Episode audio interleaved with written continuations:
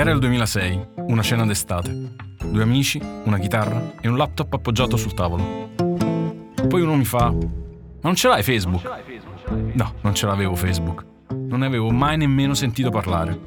Così a quella domanda risposi con candore: no, cos'è? No, cos'è? No. E all'improvviso diventai la persona meno interessante della stanza. Non ero più Francesco, ma quello che non aveva Facebook. E dire che di cose nuove ne capivo, ma Facebook era sfuggito dai miei radar.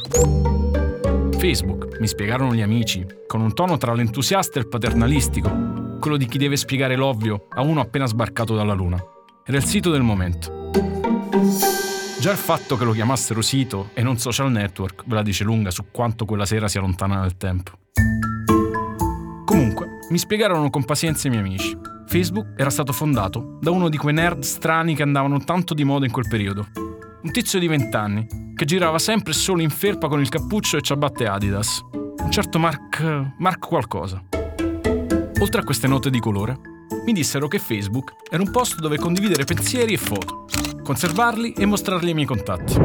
Ah, e chi sarebbero i miei contatti? I miei contatti, appresi, erano quelli che conoscevo e che avevano Facebook. Puoi fare rete, mi dissero. Puoi recuperare vecchi compagni delle elementari, mi dissero. Puoi scoprire a quanti gradi di separazione sei con le altre persone, magari famose. È incredibile quante persone puoi trovare, mi dissero. Insomma, alla fine di quella spiegazione, veloce e infinita insieme, non ci avevo capito niente.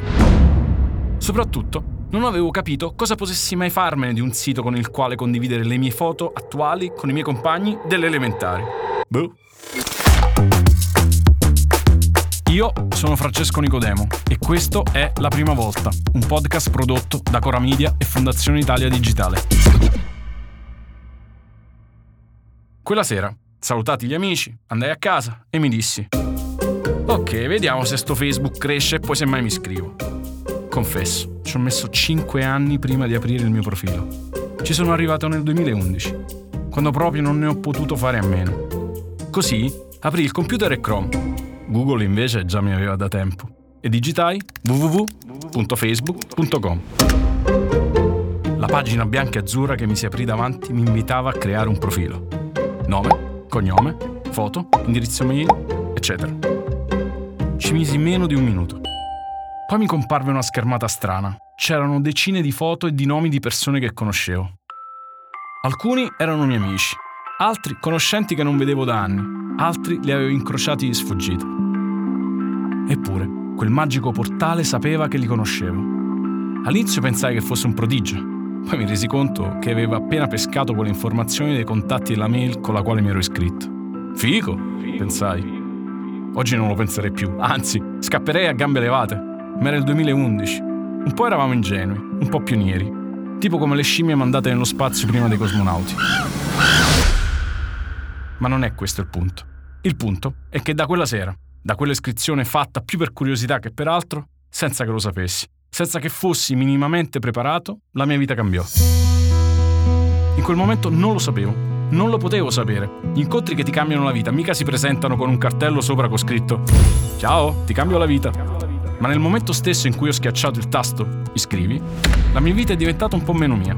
E allo stesso tempo, le vite degli altri, che fossero amici, conoscenti o perfetti sconosciuti, sono diventate un po' mie. Ancora oggi, dodici anni dopo, non ho capito se è stato un bene o un male. Per provare a capirlo, ho contattato Angela Biscaldi, che insegna antropologia culturale e che si è specializzata nello studio di come i social network hanno cambiato negli anni il nostro modo di percepire noi stessi e gli altri. La prima cosa che mi racconta è perché. Perché? Perché? Perché da un certo punto in poi i social si sono mangiati una buona fetta, se non la fetta più grande, del nostro stare con gli altri. E quello che mi ha spiegato è che non è stato né un bene né un male, ma solo la riproposizione, con strumenti nuovi, di una cosa vecchia quanto il mondo. Il nostro bisogno di essere inseriti in una comunità. Questi strumenti sono diventati sempre più importanti nella nostra quotidianità perché soddisfano un grande bisogno, che è quello di stare sempre in relazione, sempre connessi. È un bisogno che non è presente solo nei giovani, anche se noi tendiamo a stigmatizzarlo e a notarlo, soprattutto nelle nuove generazioni, ma è un bisogno di una società che è caratterizzata da quello che si chiama un forte individualismo di rete, cioè l'idea che le proprie esigenze, i propri bisogni, le proprie aspettative siano centrali nelle vite di ognuno di noi e che per soddisfarle ognuno si connette a quelle reti che in quel momento sono più funzionali alla soddisfazione di questi bisogni. Quindi il vecchio senso di comunità, di appartenenza, che era quello con cui un po' le persone della mia generazione sono cresciute, no? L'oratorio, il gruppo sportivo, la classe, il quartiere, continuano a esserci, ma sono progressivamente affiancate e sostituite da queste nuove appartenenze, chiamiamole virtuali. Per questo, per questo suo essere la riproposizione di un bisogno vecchio con strumenti nuovi, Facebook, come tutti i social, negli anni ha cambiato due cose del nostro essere di tutti i giorni. Uno, il modo in cui percepiamo noi stessi. L'altro è il modo in cui percepiamo il rapporto con gli altri.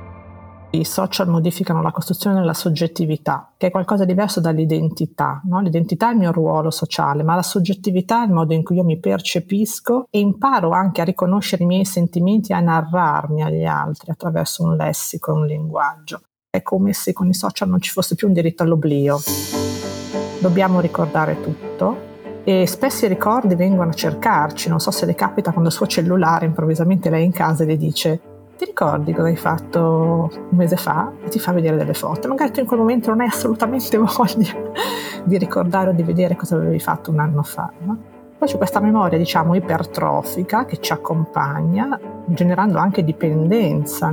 E poi c'è anche il grande tema della deissi del linguaggio, cioè il linguaggio umano nasce in relazione a uno spazio e un tempo ben precisi, no? Quindi tutti noi siamo in qualche modo abituati a pensare la, la comunicazione come qualcosa che viene in uno spazio e in un tempo condiviso, mentre progressivamente i mass media e i social media hanno sganciato il momento dell'enunciazione dal momento della fruizione. E quindi questo non essere, non vedere la reazione dell'altro quando noi parliamo, in qualche modo ci, ci fa sentire più autorizzati a esprimere quello che pensiamo, e la velocità con cui noi possiamo agire attraverso questi strumenti a volte ci porta anche a esprimere affrettatamente o con espressioni, insomma, non, non sempre rigorose o attente ciò che noi pensiamo. Tutto questo, il fatto che i social hanno cambiato il modo in cui percepiamo noi stessi e persino il modo con il quale interveniamo nel dibattito pubblico, è una cosa che ormai ci è nota, perché ci viviamo immersi tutti i giorni, spesso per molte ore al giorno. Ma questo cambiamento non è successo dalla sera alla mattina, è stato il risultato di un lungo cammino, iniziato molti anni fa. Perché, a dirlo oggi, oggi che Facebook è una cosa da boomer, l'equivalente social della televisione del pomeriggio, pieno zeppo di gente che scrive in caps lock, di strampalatissime teorie del complotto e di gattini e cani abbandonati, sembra assurdo. Oggi, se per caso ti scappa un "l'ho visto su Facebook", subito tutti ti guardano strano e strabuzzano gli occhi, come a dire con lo stesso tono stupito che avevano i miei amici quella lontana sera del duemilasei: ma sei ancora su Facebook? Eppure lo giuro, all'inizio degli anni zero, essere su Facebook era la cosa più cool che si potesse fare. Lo era soprattutto perché all'epoca su Facebook c'erano pochissime persone, solo un pugno di eletti, gente un passo avanti agli altri. Per capire perché, occorre partire dall'inizio, giusto per dare un po' di contesto a chi ha l'età di mio figlio e immagina un mondo senza internet e senza social, con lo stesso sforzo con cui ne immagina uno senza la ruota e senza il fuoco. Partiamo da una dichiarazione bomba. Una volta i social non c'erano. E non una volta chissà quando, eh. Vent'anni fa. Vent'anni fa i social non c'erano. C'erano altre cose che sembravano social, ma non lo erano. Per esempio c'erano le mail, in una versione odiosa e incredibilmente fastidiosa che erano le catene. In pratica, se uno trovava un contenuto divertente o interessante su internet, lo mandava a tutti i suoi contatti. Quelli lo vedevano e facevano a gara a chi lo commentava nel modo più preciso, sagace o informato. Nascevano così dei piccoli forum personalizzati fra te e i tuoi amici, funestati da segni di a capo che rendevano le mail illeggibili. Nelle catene si discuteva di qualcosa. Oggi sembra assurdo, ma erano scambi di mail che potevano andare avanti per settimane, con l'oggetto della mail che si faceva lunghissimo, perché continuavano ad aggiungersi le sillabe re, re, re, cioè reply. Quelle sillabe re potevano essere centinaia nelle discussioni particolarmente accese. Poi, a un certo punto, tra il novantanove e il duemila, arrivarono le chat. Sarò sincero, nella stragrande maggioranza dei casi, le chat servivano per il sesso. Chi vi dice il contrario, mente. Però le chat non servivano solo per quello. c'erano anche chat nelle quali si parlava davvero, nelle quali davvero si chiacchierava anche di cose che non erano sesso. Una specie di cazzeggio digitale organizzato tra estranei che, chat dopo chat, diventavano sempre meno estranei. Esistevano chat room che avevano al centro un tema chiave, il calcio, la politica, i libri, il cinema, e che arrivavano a contare centinaia di iscritti. Iscritti che spesso diventavano amici davvero, che si incontravano anche nella vita vera, che magari organizzavano pizzate di chat, che non di rado si innamoravano e si fidanzavano. Per dirvi quanto erano popolari le chat e quanto tutta la faccenda di internet fosse ai primissimi passi, vi basti sapere che i canali di chat più famosi, come l'Aicos, si facevano pubblicità in televisione. Il loro funzionamento era parecchio complesso. Tenere il filo di una conversazione, tra decine di notifiche, era parecchio complicato. Entrare in una chatroom già formata era difficile, un po' come entrare in una compagnia di amici che si conoscono da tempo. Non di rado venivi preso a male parole, bullizzato e buttato fuori. Insomma, era una fatica del diavolo stare sulle chat dell'inizio del millennio. Non di rado le persone che trovavi in chat erano noiose e non avevano niente in comune con te. Eppure, quella era la prima forma di contatto con estranei che c'era dato fare. Ed era bellissimo. Non tanto perché fosse divertente, ma perché era una cosa nuova, moderna, da pionieri. E così ci sentivamo noi, con i nostri pseudonimi scemi, mentre passavamo le serate a dire facezie e ad annoiarci con dei perfetti estranei. Pionieri. Il sistema di chat più cool di quegli anni si chiamava I C Q, scritto I C Q. Si leggeva I seek you, io ti cerco. Serviva in buona sostanza per avere un canale di comunicazione aperto. Per lo più si usava tra amici. Era un po' l'equivalente del Whatsapp di oggi, con la differenza che era sul computer, il che negli anni duemila significava solo in casa e solo a pagamento. Per di più, tenendo la linea del telefono occupata. Ragion per cui, in quegli anni, si stava su internet solo un'oretta alla sera e in chat su I C Q ci si dava appuntamento. I C Q funzionava benissimo, ma, almeno qui in Italia, non sfondò mai davvero. Personalmente lo usavo solo per chiacchierare con un amico che si era trasferito in Australia, con i ragazzi che avevo conosciuto in Erasmus in Olanda, e sì, ovviamente per il sesso. Per il resto, siamo sinceri, per parlare con gli amici, nei primi anni duemila si usavano gli S M S, che si pagavano sì, ma almeno non richiedevano un appuntamento per ricevere risposte. Dopo il periodo inebriante ma piuttosto farraginoso delle chat, Microsoft lanciò un programma che fece il botto. Si chiamava Messenger. All'improvviso ce l'avevamo tutti. Tutti quelli che fino al giorno prima non avrebbero nemmeno saputo accendere un computer, avevano Messenger e facevano pure i fighi. Ti dicevano: ti aggiungo su Messenger, scrivimi su Messenger e mandamelo con Messenger. Io Messenger lo detestavo. Per la prima volta, con Messenger, avevo l'impressione che su internet fossero arrivati i barbari. Internet non era più un posto per pochi cultori della materia, ma per gente che usava la tastiera come se fosse una vanga, che mandava le prime gif animate come se fossero divertenti, che si sentiva originale perché aveva impostato Comic Sans come carattere per scrivere. Un incubo. Messenger si diffuse enormemente e in breve tempo, prendendo il posto delle catene di mail che sparirono quasi subito.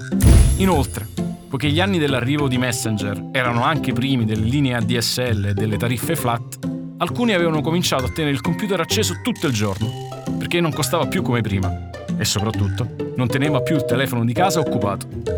Così, chi studiava o era in ufficio teneva questo programma sempre accessibile sul computer, in attesa che qualcuno facesse toc toc. Messenger consentiva di fare tante cose, di scambiare file e foto, per esempio, anche se a dirla tutta non era tanto Messenger a consentirlo, ma le linee che erano diventate A D S L e non più cinquantasei K. Poi, tra le varie cose che ti permetteva di fare, potevi personalizzare il profilo con una foto, cambiarla con facilità e inserire, vicino al nome, brevi frasi con le quali descrivere l'umore di quel giorno. Queste brevi frasette si chiamavano, e avremmo fatto bene a segnarcelo, status. Mentre Messenger si diffondeva e si preparava a diventare il primo strumento davvero di massa di internet, in grado di contenere in sé più funzioni, in un altro angolo dello sconfinato World Wide Web si stava sviluppando un altro strumento, meno efficace, meno facile da usare, meno popolare, ma che stava facendo impazzire quelli che, come me, si sentivano pionieri. Quelli, come me, che non sopportavano l'orda barbarica che era sbarcata su Messenger e che cercavano un'altra nicchia per pochi eletti. Si chiamava MySpace. E detta in modo chiaro, non ce l'aveva nessuno. Sì, qualche nerd, ma davvero pochissima roba. Qualche migliaia di persone. MySpace era, come dirlo oggi, una specie di enciclopedia delle persone. Chi si iscriveva a MySpace apriva una pagina in cui raccontava chi era, pubblicava i suoi interessi, i pezzi del suo blog, se ne aveva uno, le sue foto e soprattutto, se ne aveva, demo della sua musica. Questo fece sì che MySpace, per alcuni fortunati mesi, fu un posto frequentato da musicisti o aspiranti tali, talent scout o aspiranti tali. Bello, eh? Ci sono state meteore che sono durate di più, perché nello stesso momento in cui la A D S L aveva reso internet economico e sempre acceso, nel momento in cui Messenger ci aveva assuefatto a comunicare via chat, nel momento in cui le catene di mail si dimostravano insufficienti e macchinose, nel momento in cui i blog si dimostravano dei mondi chiusi, ecco, proprio in quel momento, nel dormitorio di Harvard, Mark Zuckerberg, un ragazzino nerd che girava sempre e solo in ciabatte dell'Adidas, inventava Facebook. Oggi tutti sappiamo cos'è Facebook. Sappiamo che è un social network un po' fuori moda. Sappiamo che è anche il fulcro di un impero che non si chiama più Facebook, ma Meta. Sappiamo che è il più grande e potente canale di comunicazione di cui il mondo abbia mai disposto, dal momento che ne fanno parte Facebook, Instagram, Whatsapp e il nuovo Twitter, Thread. Anche di Mark Zuckerberg oggi sappiamo tutto. Altro che Mark qualcosa che gira sempre in ciabatte. Su Zuckerberg abbiamo letto libri, visto film. Sappiamo tutta la storia del dormitorio di Harvard, della statua delle tre bugie, della villa presa a Palo Alto nell'estate del primo anno del college, dei suoi burrascosissimi rapporti con i primi soci. Sappiamo come il sito sia nato come un esperimento per classificare le ragazze più carine del dormitorio e poi si sia diffuso fra i campus e di come poi dal campus sia uscito. Sappiamo tutta la storia delle polemiche, di Cambridge Analytica, dei problemi di privacy, delle fake news, delle audizioni in Senato, delle recenti grottesche scaramucce con Elon Musk. Sappiamo tutto. All'epoca, invece, non sapevamo niente. Usavamo Facebook come un neopatentato potrebbe usare una Formula uno. Pubblicavamo tutto, scrivevamo di tutto, sfottevamo chiunque. Non esistevano il politicamente corretto o la minima prudenza che ti fa sapere che quello che finisce sui social poi ci rimane per sempre e va ovunque. Ci avevano messo in mano una pistola e non ce ne eravamo accorti. Solo che era molto, molto, molto divertente. Così lo usavamo, con entusiasmo e in coscienza. Tutte le foto? Su. Tutti gli status che ci venivano in mente? Su. Conversazioni private? Tutte su, anche in chiaro. Rapporti sentimentali? Su. Anzi, soprattutto rapporti sentimentali, dal momento che uno dei tasti che più contribuì al successo di Facebook fu proprio quello che riguardava la situazione sentimentale. Potevi scegliere quale indicare: single, sposato, fidanzato oppure è complicato. E quando hai vent'anni, nove volte su dieci, è complicato. E quello era il modo perfetto di dirlo. Ma il punto vero di Facebook era un altro. Facebook era in grado di offrire una vetrina e un pubblico a quello che ognuno di noi faceva ogni giorno, che fosse prendere l'autobus o mangiare una pizza. Eravamo sempre in scena e, niente palle, a tutti piace avere un pubblico. O almeno a tutti piaceva in quegli anni. E poi non c'era solo questo. C'era anche il fatto che Facebook ci consentiva di essere spettatori delle vite degli altri. Flaneur immobili e infiniti. Potevamo, e questa fu la vera bomba, ricevere scariche di endorfine a suon di like, che altro non erano che un generico plauso alle cose che facevamo o scrivevamo. In breve tempo, io, insieme a miliardi di persone nel mondo, diventammo dipendenti da quei like, da quel generico plauso, dalle endorfine che provocavano. Nei primi anni dieci del duemila, mezzo mondo, anche chi vi dice di no, passava ore su Facebook. Sentivamo tutti l'urgenza di dire la nostra su qualsiasi cosa succedesse, sui fatti di attualità, o sul nuovo vestito di un'amica. C'erano dei casi, dei pezzi di dibattito pubblico, come quello del vestito bianco e oro e blu e nero, che nascevano, vivevano e morivano su Facebook. E succedevano lì, perché era lì che stavano le persone. È difficile raccontare oggi quanto profondo è stato il rapporto di dipendenza da Facebook di chi lo ha preso in fronte, come quelli della mia generazione.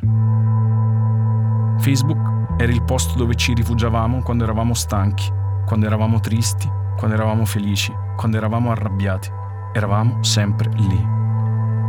Era il posto dove esponevamo la nostra vita e la sottoponevamo al giudizio degli altri, che, come un imperatore romano, potevano fare pollice alzato o verso, e dirci, in tempo reale, quanto il modo in cui vivevamo fosse giusto Ho sbagliato.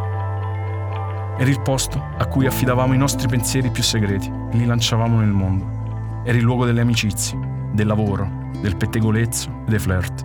Era un horcrux a cui avevamo affidato un pezzetto della nostra anima. Facebook, per un certo periodo, è stato tutto. È stato molto di più di quanto un sito possa e debba essere. Poi, come tutte le cose della vita, abbiamo tradito Facebook per Instagram o per altri social. E altri ne arrivano e verranno a sostituire i nuovi hype tecnologici. Resta sospesa la domanda se siamo e saremo in grado o meno di gestire queste piattaforme, senza che queste piattaforme gestiscano la nostra vita.